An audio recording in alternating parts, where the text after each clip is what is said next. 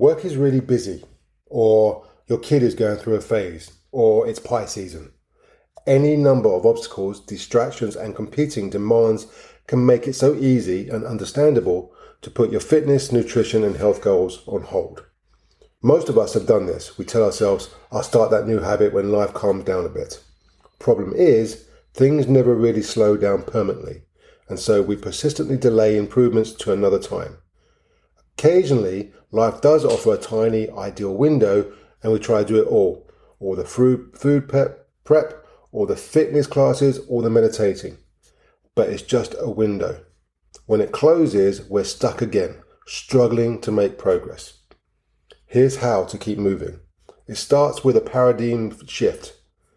Don't think of your healthy habits as an on or off switch. Imagine they're on a dial.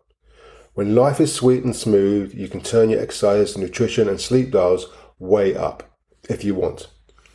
Bust through your PBs at the gym, eat all the arugula, meditate like a monk. But life is bumpy and crunched. You don't have to switch off completely. Just turn the dial down a little. If you can't do the whole workout, do some foam rolling. If you can't make healthy, balanced meals at home, add a side salad to your takeout. Here's how the dial method might work for exercise, but you can apply the same thinking to your nutrition, sleep, stress management, relationships, and environment.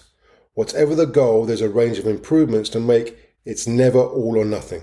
The truth is, the strongest people aren't doing it all.